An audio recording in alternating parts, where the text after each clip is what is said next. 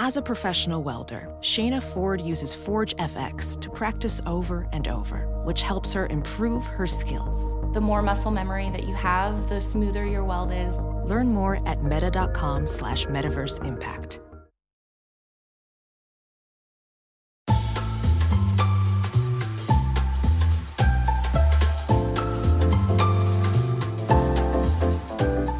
Hey everyone, welcome to another Remap interview. I'm recording this in the beginning of December. I, I don't know when this is going to go on the website, uh, but I just knew that when I saw this tweet, I wanted to get this person on the on the phone on the. I don't. That's a phrase. It's I guess it's not really accurate these days. But anyway, I'm not. I'm getting lost in the weeds. Um, so I can get lost in the weeds with Alex Donaldson, who is a uh, video game critic, owner of RPG Site, and assistant editor over at VG 247 and freelancing all around the internet. The reason you might be wondering, I'm, I'm, sort of like hearing that name in the back of my head. Well, back before I lost my job uh, at Vice and Waypoint, uh, I wrote a series of articles kind of trying to understand and really to explain to uh, a broader audience that so many video game websites that you like and enjoy, if you're not paying for them, if you're not like like at Remap, where like we rely on subscriptions to make all of this work. Um, most websites cannot or are unable to do that, and they rely on ads. And they have guides. And guides, walkthroughs, however you want to characterize them, are essentially the foundational element financially for how many websites work. And I had a chance to chat with Alex for those articles uh, about a year and change ago. And uh, I wanted to get on and talk to Alex today about something they tweeted, and we'll get to that in a moment. But hello, Alex. Thanks for thanks for coming through Remap. Hello, thanks for having me. Yeah, it's it's it's exciting and it's an is it exciting? interesting time. Perhaps is it exciting? exciting isn't is the right word. Perhaps exciting. I mean, it's exciting in a in a in a chaos is exciting sort of way. Um, but yeah, I like yeah, I like that an you're interesting time. It's definitely I like worth that. You're, you're, you're despite the bleakest places this is appears to be going that you are maintaining uh, your sense of optimism. I appreciate that. I appreciate that because we need folks like yourself trying to find a way through it because uh, I think it's a, lot of jobs are um, the line in the future if if we don't. Yeah, absolutely. Um, so we'll kind of talk through a bunch of this history. The, where I wanted to start was why I reached out in the first place was a uh, a quote tweet that you had um, uh, to uh, to somebody uh, in which you said the funniest thing about this extremely grim and fucked up development is how Google's AI answer is probably more concise, clear, and useful to the user than a lot of websites because they have to be more wordy and pad some in order to rank and fulfill SEO requirements for Google. Now, this quote retweet was on top of uh, essentially Google rolling out a sort of saved you a click feature in which they are yeah. using AI to aggregate guides and walkthroughs to answer basic questions that a player might have. I believe in, in this example, uh, it was uh, da, da, da. It was cyberpunk, it was cyberpunk, and it was it yeah. was the, it, it, was a basic question of like um, early on in cyberpunk, right? There's there's the choice uh, in the prologue where you can side with Dexter, mm-hmm. uh, the big black Jesus of the afterlife, as they call him, or you can side with Evelyn, who's the you know the the girl who's setting up the heist uh, from the bar with Judy, and so the example was basically someone Googling who should I choose, Dexter or Evelyn, which I think is quite a common sort of search mm-hmm. term.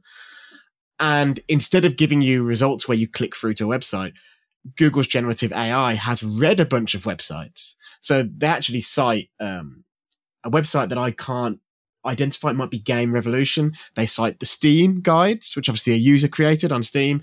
And then they've got Games Radar. Obviously, that's future publishing. And so they've sort of scraped those three pages and used that to aggregate and come up with an answer that is then written by an AI. And that appears on the search page. So if you want the answer to that question, you don't have to click through.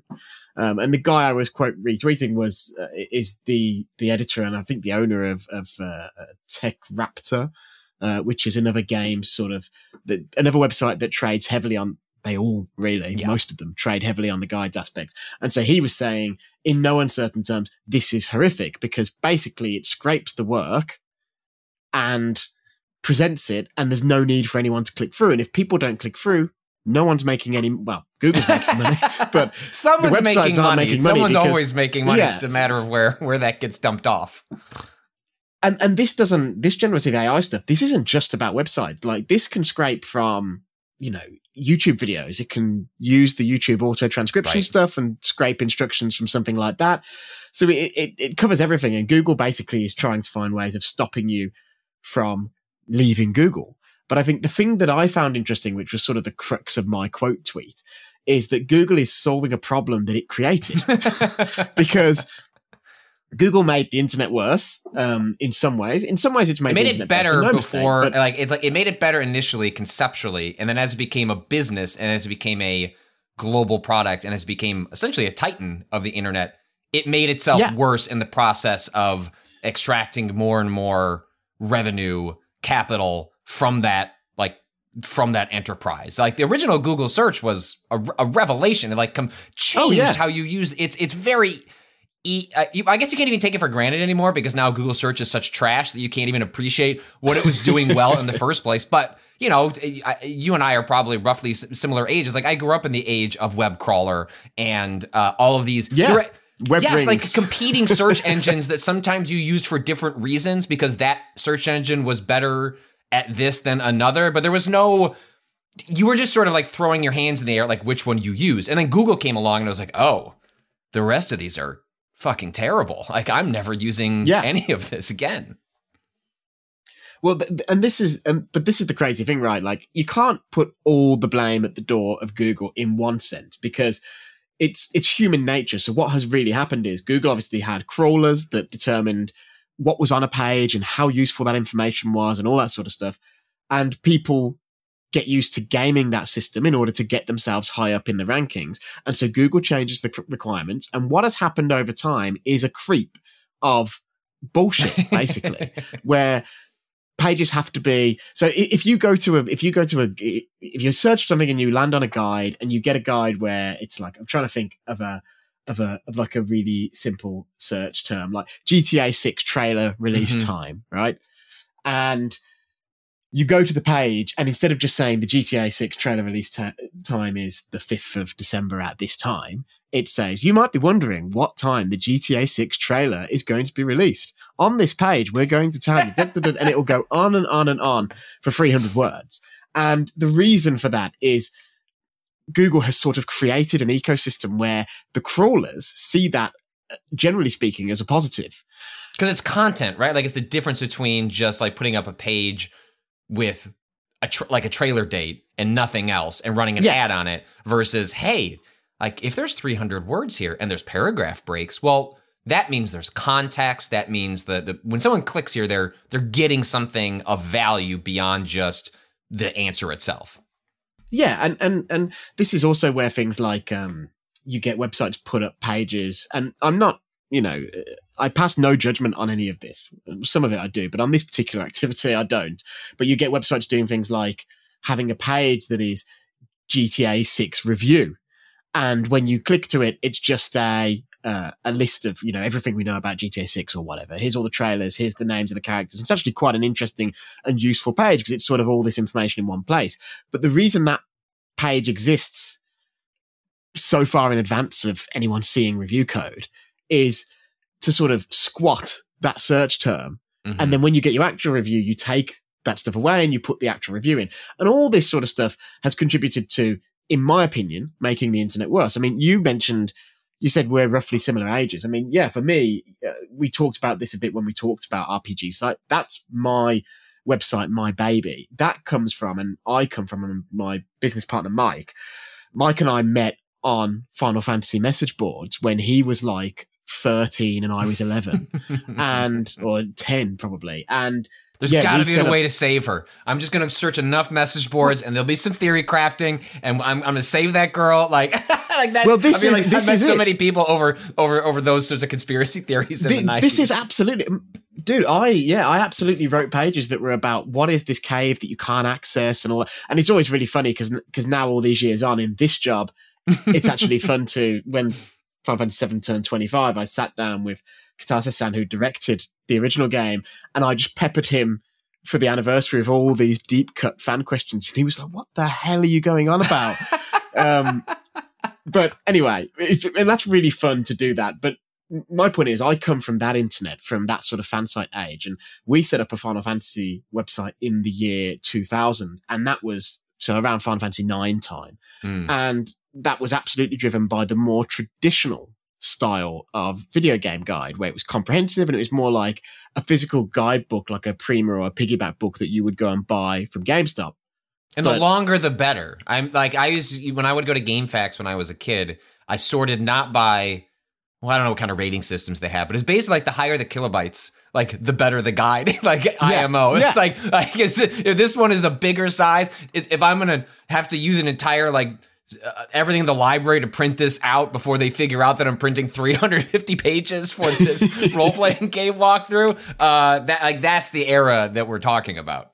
But that is what's changed, right? In the sense that now the money isn't really generally in writing those big comprehensive guides. It's in Google actually has a tool called called Google Trends, which I'm sure you're familiar with, but Mhm. um, listeners may not have ever heard of it, where it's literally a place you can go and you can look at what people are searching for in a specific topic. So you can go in and punch in Final Fantasy 16 and see what things are popping off as the most popular terms. And so the very basic basement level entry to this SEO thing is to go to Google Trends for the game you're going to target. You put in the name of the game, you see what people have been searching for, and you can obviously separate it by country and stuff like that. And then you write pages targeting that thing. So if ever you, if you're the sort of person who subscribes to a lot of RSS feeds, you know, they're still a thing for some people, or you follow Hey, a lot of me. games outlets. I, I don't. yeah, me too. Okay, good. Yeah, no, don't worry. You don't have you don't have to consider yourself a degenerate for still doing RSS feeds. I I never gave I never gave up. I went straight from Google Reader shutting down to uh, Feedly was like one of the popular Yep. ones afterwards, and then I actually just converted to a different one because uh, uh, a friend was like, you know, they're like there are like better, more feature rich RSS, and it's like uh, there are, and so then I end up. I think Inoreader, I think is the one that I, I switched to. Uh, But this is the thing, right? If you see on your RSS that that seven different game sites have all done like the same really specific guide within Mhm. The last 48 hours, that's why. And so Google's created an internet where it's more about, in fact, much like everything in this day and age, it's all about the immediacy. It's not about here's a beautiful handcrafted, sim- simple, short guide.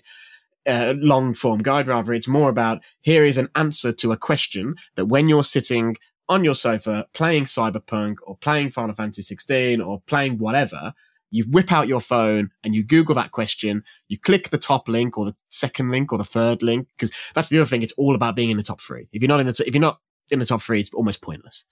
And someone lands on your page, reads your guide, and you get a bit of money from the ads. But Google now is saying all these pages are terrible. Um, or they, they, you know, not necessarily the feeling that they're all terrible, but they're feeling, and I, you know, you see this complaint a lot. You you see it on Twitter, you see it on places like Reset Era. People saying I can't get the information I want because it's surrounded by other stuff. I think the classic example outside of games is the recipe website, right? Where Mhm. you, you search for a recipe and you have to scroll through loads of bullshit before you even get to the ingredients list. Well, it's why it's Um, why I think this is very familiar for not just video game answers, but just answering like this is part of like the rot of the internet that Google contributed to. Where how often do you um like Google something for an like you put it in a question format, and then instead of wanting to click on any of those websites, you just scroll far enough to get the Reddit answers where somebody like has asked that same question, and then the comment underneath t- is the answer, or what's happened increasingly because of like the the shit show at Reddit from earlier this year, last year. Um, their big struggle over their their API Yeah. charging. A lot of people deleted their accounts in protest, and so I I keep going back to like sometimes I'm I find the topic with the answer like the question that I want. And it's like where's that answer? User deleted their account. Like son of a bitch. Um, but the only Yeah. reason Reddit is becoming like a Q&A resource is because like searching through Google itself has become so monstrous because this, the the websites on there are like stuffing themselves with ads to be in that. I mean, it's all like intertangled where everyone has made everything worse collectively while uh chasing whatever like Google says is like, oh no, this is actually what today this is what we decided is the optimum way to do this. and there's SEOs as well, right? So, and some of them are good and some of them are bad. Some of them are real snake oil salesmen. Uh, some of them are excellent. I have to give a shout out here to uh, Lily Ray. Uh, if you search that name on Twitter, she'll come Mhm. up straight away. She's just an excellent SEO. I've never like worked directly with her, but she's one of the few people that I follow her on social. And when she says things, I listen because she's she's real about this stuff. Um, she works for Amsive, which is a big company that does SEO and a lot of other reputational management stuff. Um, and she said in a in a tweet uh, the other day, like oftentimes for people with SEO, it's actually not a strategy; it's a loophole. You look for the loophole in Google's system to get to the top of Google, and you exploit it until the loophole is closed. And mm-hmm. then when mm-hmm. it closes, you panic because your source of income has dis- disappeared overnight. And this isn't everybody doing this, but that's sort of the, the worst of the internet. And I think that's where Google's coming from with this AI stuff. But obviously this becomes this horrible Ouroboros of Google is stealing content and well, not, that's an unfair way of, of characterizing it. They would say they wouldn't say they're stealing content. They would say they're using the AI scraper to create a version to create a short succinct answer. Well, whatever. but it's the same. Fundamentally, it's it's uh, uh, uh, all I can think about when looking at this problem is it's very similar to the problem the media had 15 years ago with mm-hmm. the rise of Facebook and yeah. other like social networks, uh, including news, in which what happened was uh, the promise from places like Facebook and other social networks were like, hey, we're going to use your articles, we're going to aggregate your data, and what you're going to get out of that is, well, no money from us directly, but like you're going to get traffic, which is going to lead to money and this like symbiotic relationship. We keep people on the platform, but enough people are going to click through that it's going to work out for everybody.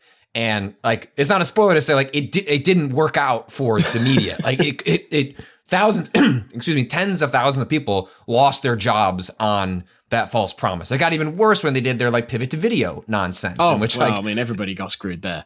But what, but what I, what sort of what I mean by that is like, I understand like what you're getting at, which like from Google's perspective, like, well, they're using existing data to s- solve a tangible problem for people, but at the expense of the business models that they helped create in order for people to pay their jobs, like put food on the table. Yeah, and and, and there hasn't been it is not, it is one thing if this was rolled out and they said, "Hey, so internet's kind of messy right now. We think these AI tools can maybe help clean it up, make things more effective. We understand that the only reason these AI tools work is because of the con- underlying content underneath. It can't invent mm-hmm. itself how to it can't well at least not yet it can't play a game by itself and, and create a guide i feel like you know maybe 20 years from now who knows but hey if we scrape your data you are in the same way that you can get like uh, you know pennies from a, an ad from a click through, you're getting money as we use your data, and that never happened with Facebook and other social networks when they were using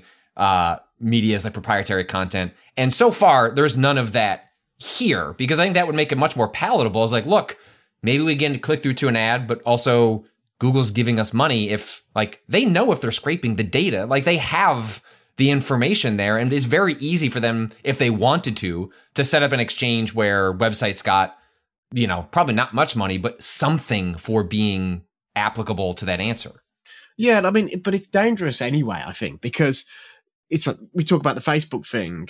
What was that Facebook thing the birth of, really? It was the birth of, of clickbait in the modern sense. It was the birth of one quick trip to do this you won't yeah. believe, you know, whatever, whatever. Those sorts of articles come about, those sort of headlines come about because they get clicked through on Facebook. And I think the danger is if you do that and you make it a revenue model where you get paid if your AI gets scraped, the danger is you end up with people then who are actually not writing for users. They're mm. writing for the AI. And so this is the, this is the challenge. But if they leave it as it is and they say, well, we don't want to bias it by incentivizing it, what are you going to do when all the websites that you're scraping from essentially shut down and stop producing content because they're not making money anymore because you're no longer sending clicks to them. And obviously, this is a complicated equation even for Google because they have such a stranglehold grip on the internet advertising world as well. Mm-hmm. Lack of clicks going through to websites technically is probably hurting their bottom line to some degree in that sense also. And so it's it's sort of a it's sort of a slippery slope. And it's like that tweet is just about the AI thing. But when it comes to this search apocalypse that feels like we're on the verge of, of, of entering, it's about a lot of different things. Because obviously that's one bad actor use of AI in a sense being used by a giant corporation. But the other bad actor use is, and we've seen a lot of this on like with YouTube scripts, uh, you know, this, this may date this video, but as we record this, like, uh, the YouTuber Hbomberguy has released an incredible free hour Mm, video yes. about plagiarism on YouTube. Um, and something he touches on in that is uh, plagiarists using AI to flip a script. So putting an original script from channel A into an AI and saying, can you rewrite this so it still makes sense, but it's different? And then they use that as their script for their channel. And in the world of games media, not just guides, in everything, in fact, but obviously if you've got a nice deep dive, you know, feature, that's very difficult to copy. But if you're just, you know, you're telling someone how to get the best weapon, um, or, you know, you've got the social link answers for Persona or whatever, you, that can very easily be flipped in that way. That's why on RPG site, we're huge on paper towns because I can't really do anything about it, but I just get a slight sadistic pleasure out of catching people doing it, to be honest. Do you want to explain? We've talked about this concept before, but do Yeah. you want to explain what, what that means and, and Yeah, sort of so- how you conceive of of implementing the, these kind of trapdoors in, in yeah, so a paper town, the term paper town comes from map making back in like medieval times, I think, where uh, literally they would, map makers would put towns on maps that didn't exist. And so if another map maker came out with a map that had that exact town on it in that exact spot, they would know that they had been plagiarized because that town doesn't exist. So in a video game guide sense, it's a narrow, it's, it's, it's a difficult road to tread because what you don't want to do is put in information that could mislead people. but say you have a guide that's about the best weapon in a game. What you can do is sort of misname a location in a really obvious way where someone reading it is going to be like, that's a weird typo, but they know where you're talking about or the Mhm. name of a weapon or the name of a character or something like that.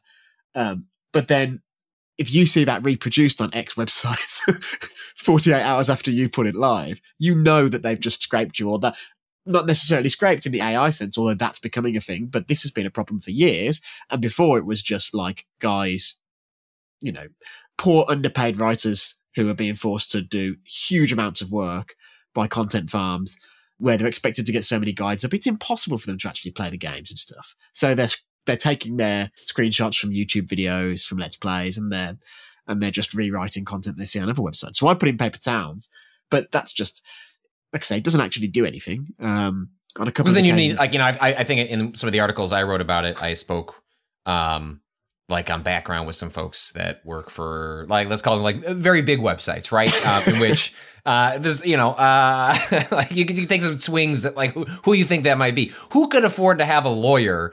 That, you know what I mean? It's one thing to put in the, the catch, right? Where like it's the bait, and then you can you can you know you have the paper town, you can you can catch that someone is plagiarized. It's pretty clear cut. Um, but then it's the ability due to do the follow through. Like really only exists on certain scale. I mean, you can shame people, but uh, you know, Usually the- it's just a polite email to an editor that you know saying, look, I just want you to know this has been robbed from us.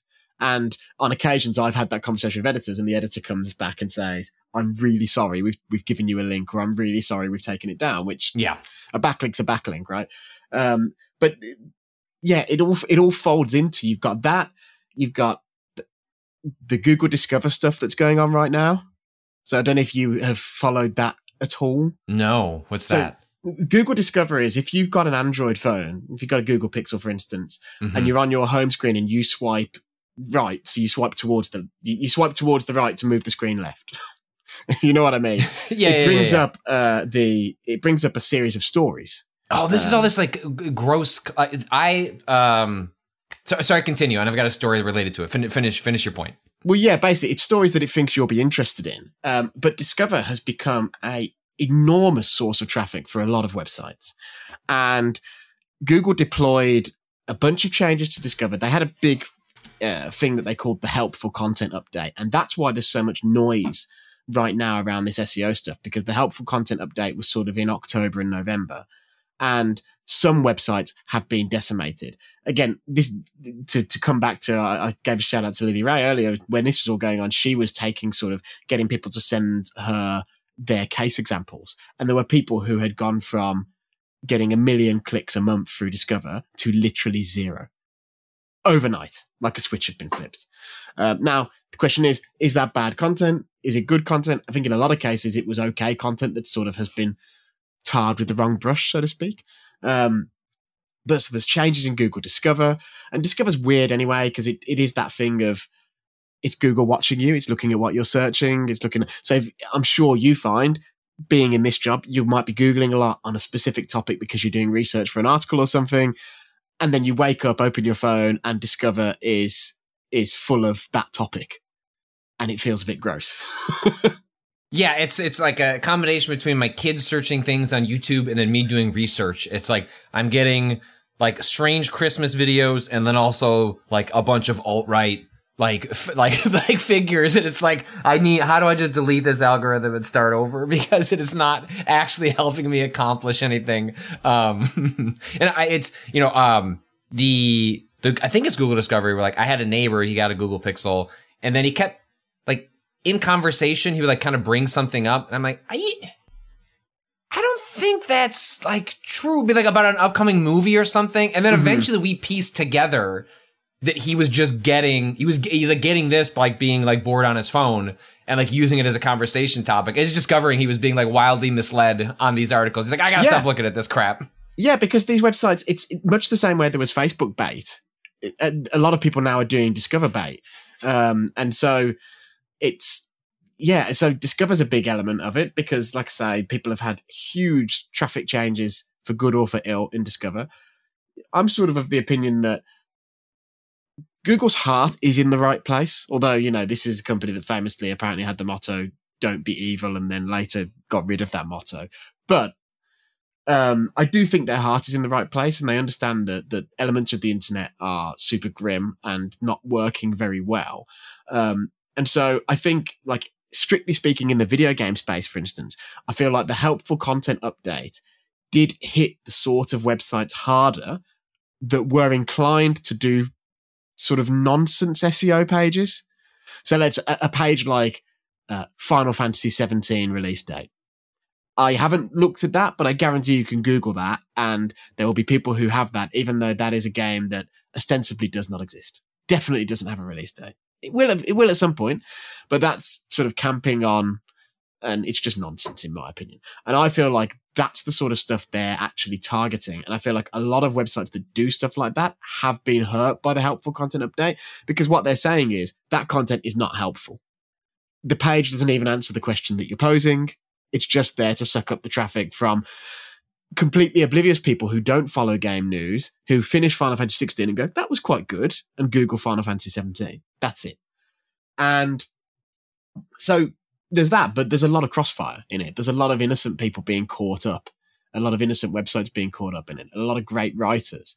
And yeah, the danger is that the an inability to have any steady level of traffic combines with a hugely unstable ad market because the ad market is all over the shop um, and has been pretty much all year. And obviously that's influenced by all sorts of things. Like I can only speak for RPG site, but we had like a, a an advertising average drop that was fe- relatively severe in October to the point where I emailed the, the publisher who does our ads and I was like, what's going on? And they were just like, it's the war because advertisers are just like, they don't know what they, they don't know what content they're necessarily going to be opposite. There's not that much nuance in the ad market unless you're a huge website that has its own ad teams in the way like you know a, a, an IGN does or whatever. Um, and so you just saw a drop, and then it gradually recovered as as as grim as it is, as the world began to just go back to normal and forget that this horrible stuff was happening. And so you those things combine, and the ad market has been really really unstable for for quite a few years now, really. It was a big boom during COVID and everyone was printing money, especially in games. Everyone was doing Animal Crossing guides and Animal Crossing and Elden Ring paid a lot of people's bills. yeah, yeah. And and but since then it's sort of been a bit more wobbly. And that combined with the Google thing, it's two elements of uncertainty where for games media specifically, it's it's it's been a hard year, I think. Like I speak to a lot of independent uh, you know, website owners, uh, because the the safety in numbers, right? So if you run a website like RPG site, the easiest thing to do is to chat to people who have similar sites of similar sizes, compare notes, make sure you're not getting screwed on Google position or, you know, it helps you to identify a problem. Like if you realize your search positions are dropping significantly and everyone else's aren't, you go, we've got to look at this. And that's the crazy thing, right? It's like this job should really be, really, it should be about writing about video games, spreading the joy of video games and you know, attacking the bad of video games, the problems in development, all that sort of stuff. Uh, you know, equality issues. There's there's a lot of stuff we've got to deal with as an industry, and it should be about that. But for someone like me, on the site owner level, a lot of my time is spent spent looking at tools that just tell me literally two times a day how our search positions have moved for key terms. Twice a day, I get an email from a tool that literally goes, on Cyberpunk 2077 cars or best cars, you've dropped four places. And then I have to go to someone and say, is there anything we can do to this page to sort of pep it up a bit? Now, we're quite snooty on RPG site. I don't deny that in the sense that there's a lot of stuff that we won't do. Uh, there's a lot of stuff. The guys are pretty good at keeping me in check. Where sometimes I ask people to do things and they go, "Don't want to do that, man," and I, and I, and I just ha- I don't have the I don't, you know, I go, you're probably right, actually, just leave it. And the truth is, probably I could uh, be far richer and far better off if I was willing to just, you know, be completely unscrupulous about it and just go for it. And, you know, could have made hay while the sun shined during lockdown and stuff like that. But that's actually the interesting thing from my perspective. Like when you said at the start, oh, you're, you've got quite a good attitude about it. That's because the truth is, the last three, four months haven't been that bad for us because we won't run the sort of website where we're not doing a lot of the stuff that is really unstable. Uh, we try to provide really useful guides. We try not to answer silly, simple questions, you know, because how to jump, how to save, you know, I sort of, we trust our readers to, and also having a, uh, a more niche website, we naturally have quite an engaged default direct audience who are here to follow us, much the same way you guys do. Um, not on the same scale as you guys, I'm sure, but like we've got an audience who are coming to our website for us, who listen to our podcast and stuff like that. So that helps. But I think there's so many sites that are just entirely built on the search empire. And I think what this year in particular has proved for a combination of Google being quite aggressive in the moves it's made and the AI stuff is that that is a house of cards. it's that simple.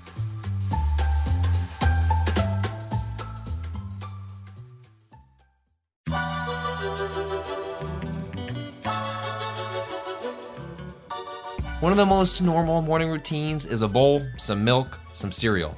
What changes as you get older is you might want to modify what you're putting into that bowl with the milk. If you suddenly want to cut back on sugar, you want to add more protein, you're thinking about fitness goals, but you don't want to give up the deliciousness of what you're putting in that bowl, you might want to think about Magic Spoon. Uh, because with Magic Spoon, you get all those flavors you love, high protein, less sugar, and as someone with kids, the idea that I can show them that these cereals can have all of these things and you can think about what's in your body every morning seems really good. Magic Spoon comes in a variety pack of four flavors cocoa, fruity, frosted, and peanut butter. This pack has 0 grams of sugar, 13 to 14 grams of protein, and 4 to 5 grams of net carbs only 140 calories a serving. It's high protein, has zero grams of sugar, keto friendly, gluten free, grain free, and soy free. And look, you put peanut butter in anything, I'm there, which is why that's my favorite one, and I'm hiding it from my children. You can go to magicspoon.com slash remap to grab a variety pack and try it today. And be sure to use our promo code REMAP at checkout to save $5 off your order.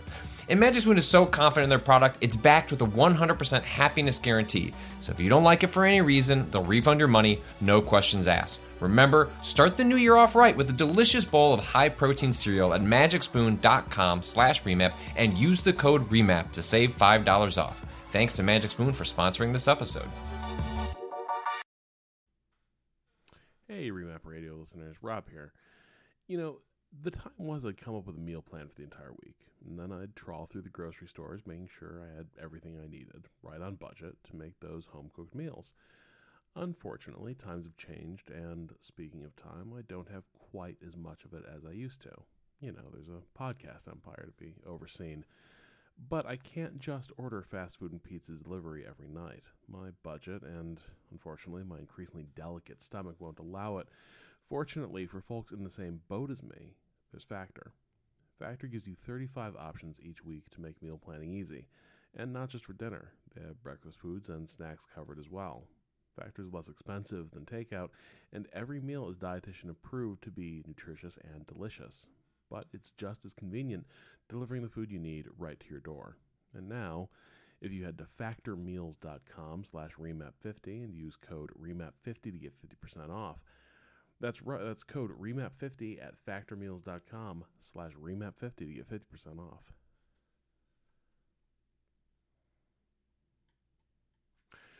And now you can head to factormeals.com slash remap50 and use code remap50 to get 50% off. That's code remap50 at factormeals.com slash remap50 to get 50% off.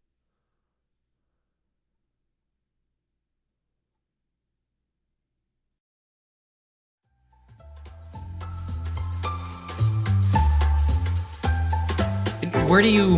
I mean, obviously, like this stuff seems to be moving so fast that it's hard to tell where it's all going to end up. But where do you see? You know, you've done this long enough to see different evolutions of the ad market, how you construct websites, how you construct guides, like how you manage to keep a site like RPG site around for like literal decades. Like, where do you? What What are you doing? Like, what are others doing?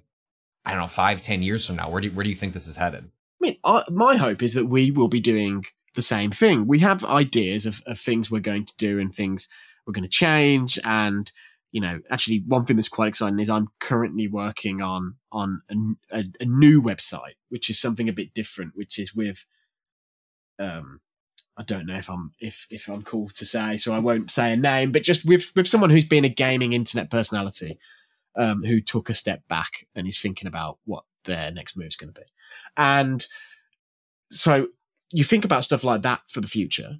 Um, for a website like RPG Site, my mantra all the way back to 2006 when we set the site up was um, smaller is better. I think when it comes to media empires, I actually think you're sort of better off having a lot of small ships rather than one big unsinkable, well, so to speak, unsinkable ship. Because I think this isn't, you know, there are some places that are too big to fail. IGN isn't going anywhere, right? But uh, I think having a niche and owning that niche is going to be more important going forward. And I think this is where Google's got a thing they talk about, which is EEAT, which is expertise, uh, ex- experience, expertise, authoritativeness, and trustworthiness.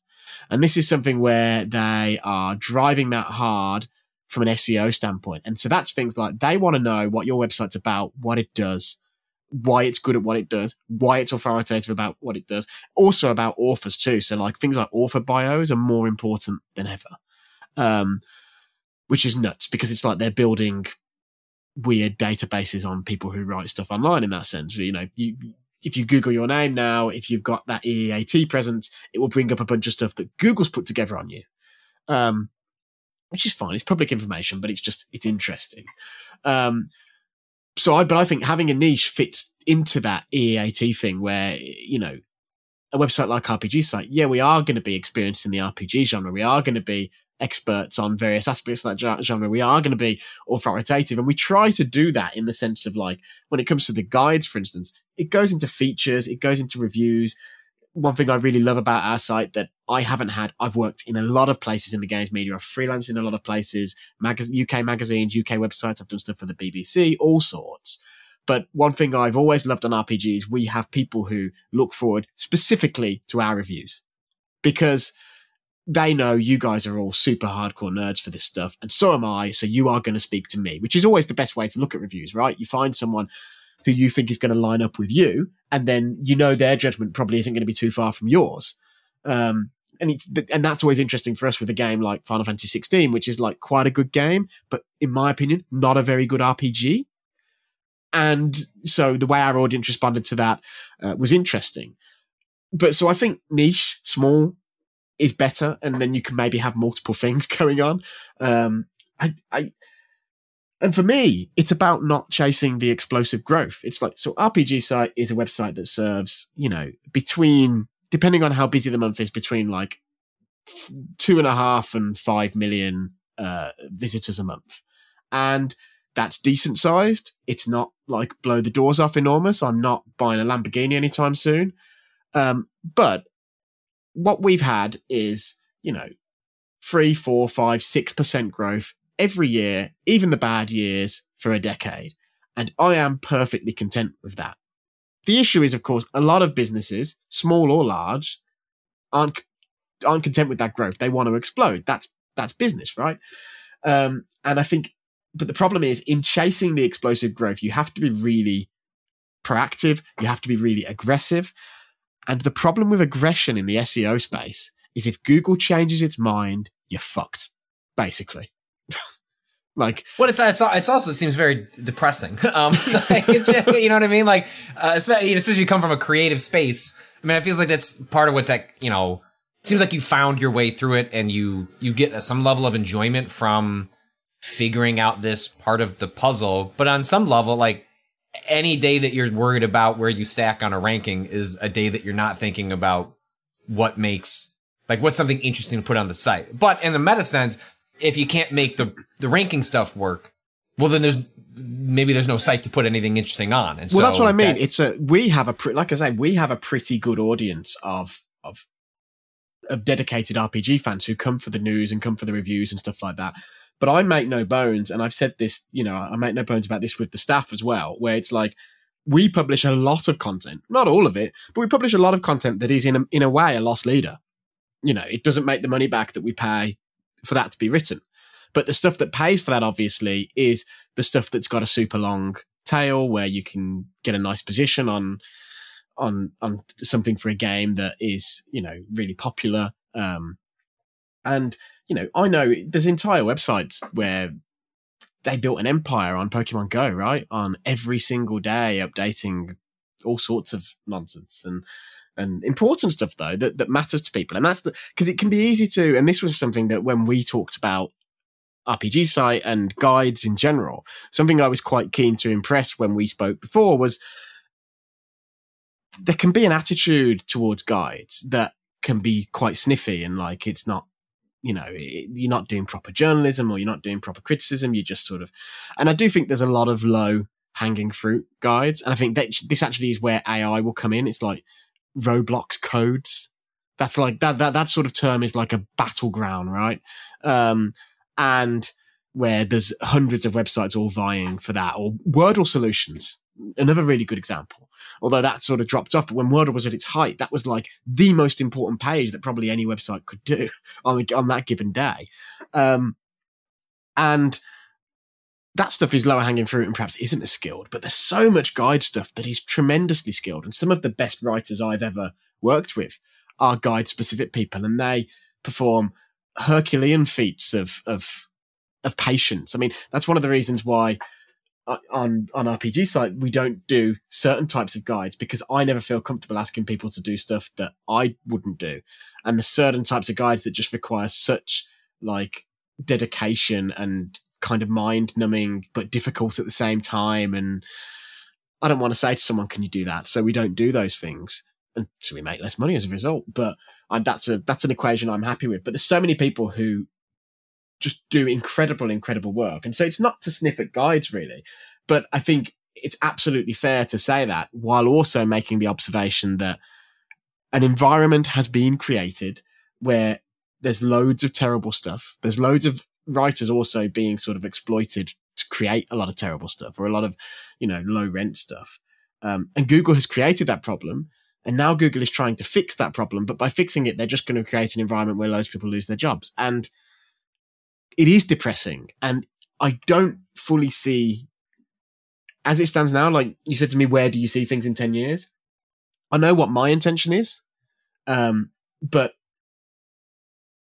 I'm sort of, like I say, working in this smaller bubble. And it's a bubble designed to protect myself and protect the people who work with me uh, and, and keep us ticking over. Um, but in a grander sense, it's very, very difficult to see where things are even going to be in six months because depending on how quickly they push this AI stuff out, um, Google obviously it's all secret as well. So how quickly people can figure out if if there's a loophole, where there's a loophole. Um, but also, you know, Google has made stuff happen in the helpful content update, and it's moving around all the time.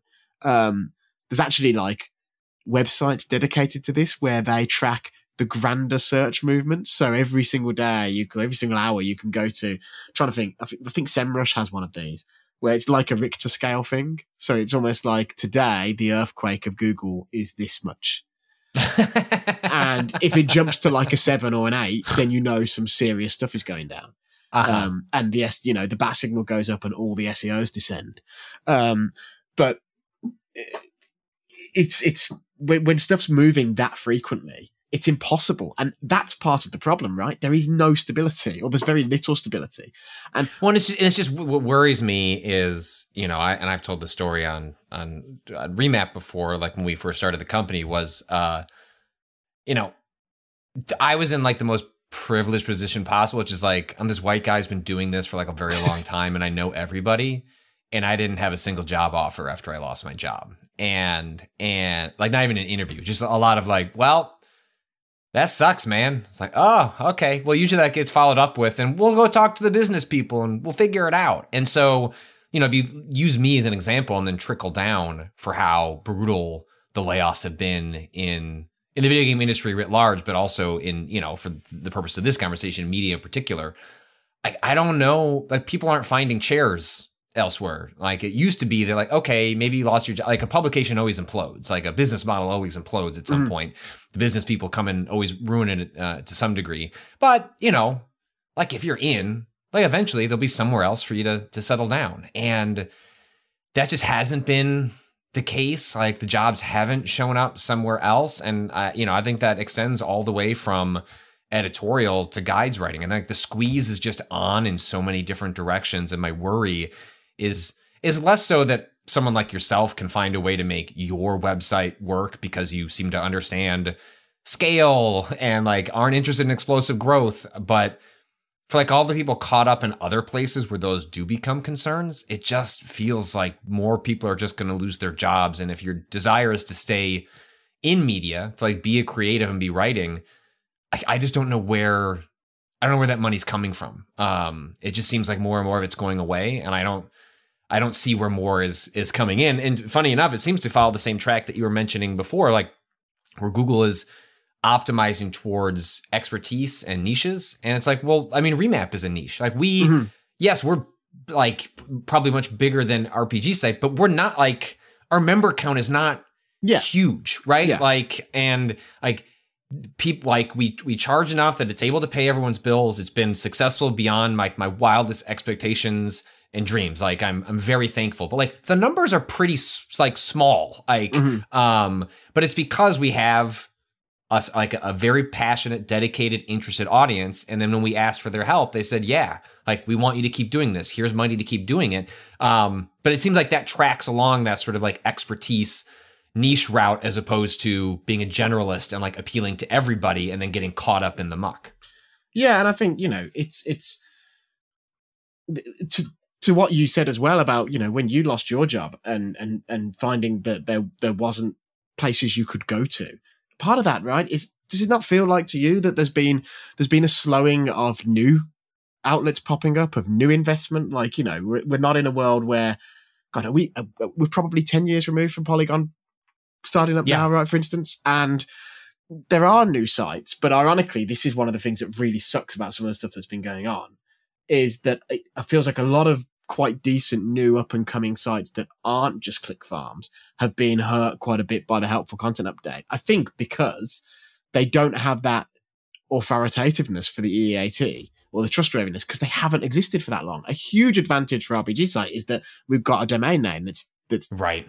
you know pushing 20 years old um, and so that's an issue and i think about people think about friends of mine andy on video games chronicle he has had to work tremendously hard to make a traditional video game news site work in this current and I'm, I'm amazed that he has made it work like I, I have so much respect for for for for the fact that he's actually managed to make that work because when he was doing it i remember him telling me he was doing it and saying to him i really hope it works but it's such a hard market like Good luck. yeah, it's such a it's such an obviously he had a lot of experience and he had he had some great backing and stuff to be fair and all that stuff obviously helps.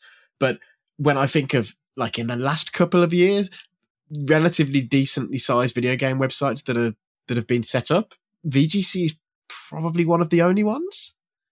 And obviously right there's and you the, guys. and the other trend is just is is folks like myself who like got lucky to become reasonably well known in sort of established like Mhm. s- like semi stable jobs and then was able to have an audience that was like hey you- I got to go do something else unless you're willing to like pay for me to keep doing what I'm doing. But like it requires you like that's me uh, like cashing in on 20 years Yeah. of of these jobs and if you're just getting started like there's like you haven't built an audience you haven't built like people you could call fans and so like i think most of the trend has not been new places popping up it's been existing folks that otherwise would go behind the scenes to work in development or communications pr however you want to characterize it mm-hmm. and instead using places like patreon or memberful like different funding services that like allow you to keep doing what you're doing separate from like having to do it at a, a corporation that's going to ask you to have exponential growth. I mean, that was the true of, of Waypoint was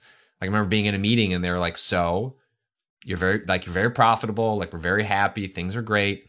How do we like double the users? And it's like, I can't. Like, that's it. Like, I mean, I can juice it. You know, like there are things we can do. We could probably come up with stunts and ways to like get more people to convert, yada yada. But I was like, we're talking hundreds, thousand, like at most, if it's all very successful, it's not double and it's not triple. And they're like, huh, that's interesting.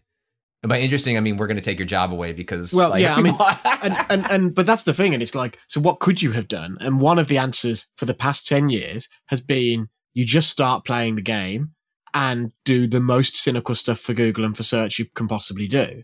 But what's interesting slash scary slash cool is that the stuff that Google's doing suggests that potentially that isn't going to work anymore, which is really dangerous for the people who are doing that.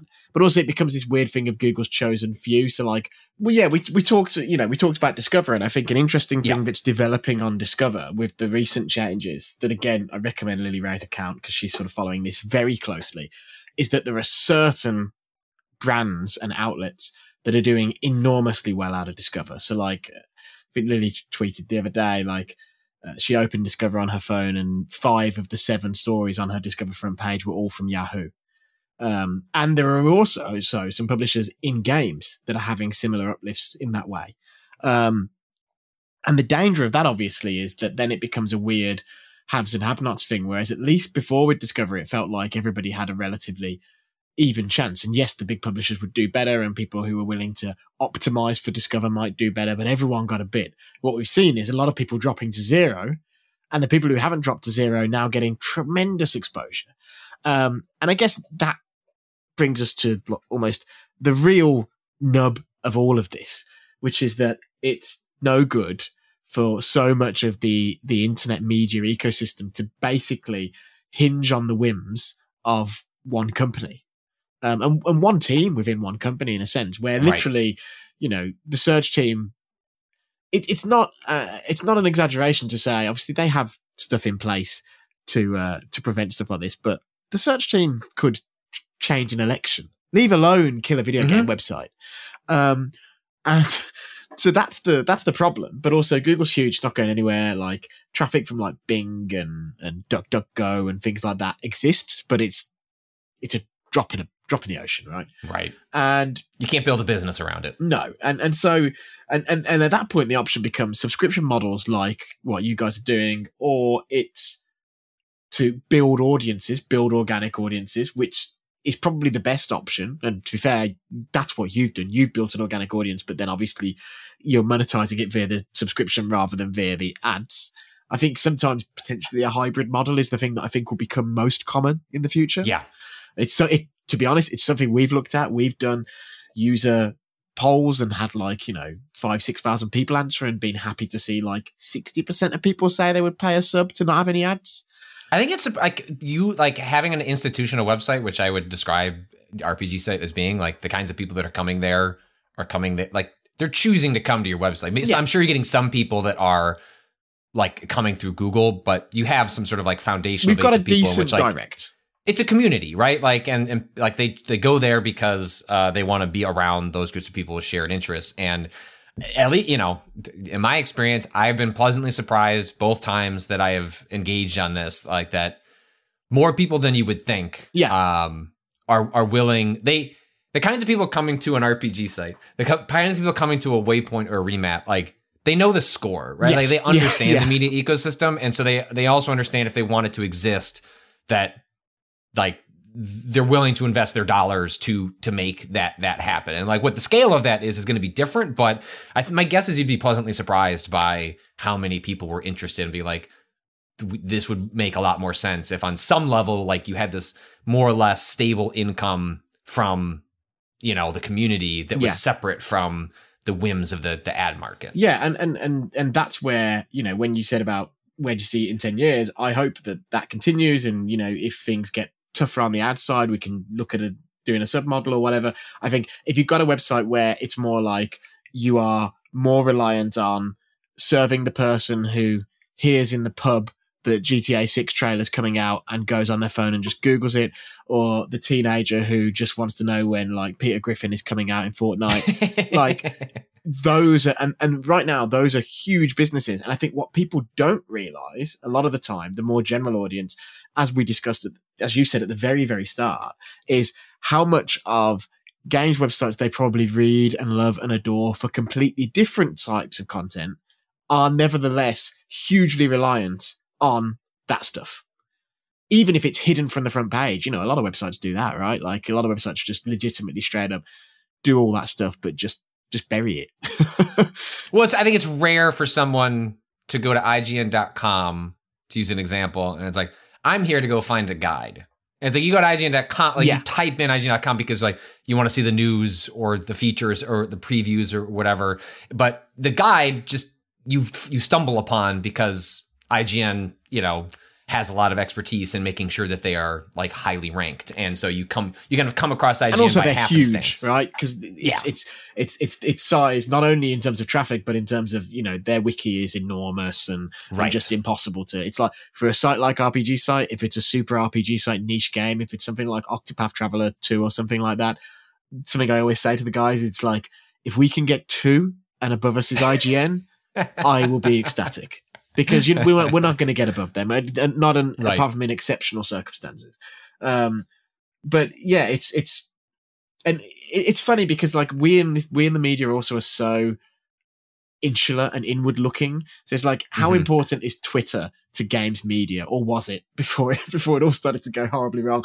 But like it was the center of all our universes, right? To some degree, uh, at least. important for building an audience, zero importance for driving traffic. Well, that's what I mean, would- right? How I'd explain it. it was so important, and yet for most websites, it was probably five percent of traffic or less. if you were Um, lucky. I mean, just people did not click through. You could have an extremely viral tweet with a link attached, and it will drive you like basically no. Yeah, now it's down to nothing. But uh, Yes. I mean, and that's the same example, right? It's a big company that you know Elon comes in and says we want to remove the useful link cards and stuff like that, and it's it's drove that even lower. And Yeah, Google's just doing this, just toying with you know these livelihoods on a whim. But like I say. I can't stress enough that I absolutely understand that they are trying to do the right thing. And I just think we've, much as with most media, we've sort of backed ourselves into this horrible, horrible corner across the board. Google, media, the way people consume media now and the way they think about media now, where I feel like it's been massively devalued compared to even 10 years ago. Um, I think about the way the attitude that people have towards video game guides when we were doing UFF9 and doing Final Fantasy 9 and 10 guides and you know game of game facts in those days and stuff like that versus the attitude that users have towards guides and stuff now everything is much more disposable uh and as a result i feel like no it's only now that people are are raising the alarm when some people are being quite seriously damaged by the helpful content update and by the ai stuff. But actually this is just um this is not the thin end of the wedge. The wedge has been going in for a while now. Agreed. Well, what a what a fun way to end this conversation. you were supposed to be the optimist, Alex. Um, uh, but I do, I do think it will work out. That's the thing. I do think. Well, it can't go away. Games are too. It's just I think part of what we struggle with is, um, like for the young people, like you know, your twenty somethings getting into this, uh, like they'll be able to go along for the ride as like the models figure themselves out where you Mhm. fit into that ecosystem. It's you know folks that are in their late twenties, thirties, forties, like planning for families, like like have more obligations in their life. That instability is is is really stressful. Yeah. and like it's why so many people leave is because well, th- these other places are stressful, but they're less stressful than this one. Yeah, Um, and, and we have a and- serious like talent retention problem, right? Like like Mhm. older people who are in this industry uh, and, and still reporting on and still games critics and stuff like that are very few and far between because ultimately a lot of people in the end want more stability and let's be honest in a lot of cases more money although the money Yeah. situation is a lot better over there than it is in in in in Europe. But it's yeah it's i do believe that everything will be all right in the end. I think that probably the most likely thing is a lot of stuff like this is cyclical and i think it's probably likely we do have a bit of a horrible crash and we do lose some websites and we lose people as a result of losing websites and then things will gradually right themselves and grow again. Um, that's what i imagine. It's not what i want to happen. Um, and i think all the big websites will come through it just fine. I actually think that's the saddest thing of all is i think most in danger is that middle ground because the middle's Yeah. always what gets squeezed right? Like if you're a big brand and you've got multiple websites under your belt or you're a huge huge behemoth like an ign you're fine um, but I do, I do think it will be okay in the end. But I do think it's extremely. I think next year is going to be all over the place. I genuinely do. Um, but you know, I live for the chaos to some degree. well, uh, depending on how that, that chaos goes, we'll we'll have to have you come back through again, and we can we can talk through it. But um, Alex, I've sincerely appreciated all your time. People won't know this on the call because it'll just sound normal and not chopped up. But Alex has been very patient while I've had some people coming through to clean my chimney, like knocking on the door. I've been like muting my mic as like a giant vacuum goes like like and just you know. So uh, know that Alex has been extremely patient while I've stopped and started a conversation multiple times. No, it's But, been my pleasure. um, it's been my pleasure. Alex, where can people find you? Where where should they? Uh, obviously RPG site, but where where else uh, can people track? yeah, what you're up to? I, I'm at uh, AP Zone Runner. That's like Alpha Papa, and then the word Zone like a Sonic Zone, and the word Runner like a Marathon Runner. That's actually a Sonic thing. I'm I'm ashamed to admit, but that is from Mhm, mhm. That is we from, all have that our is from the uh, that is from the UK Sonic comic. Um, but yeah, so I'm AP Zone Runner on Twitter uh, or X or whatever. In fact, I'm that Yeah. pretty much everywhere. Um, I, you can find me on RPG site. Please visit rpgsite.net at RPG site on Twitter.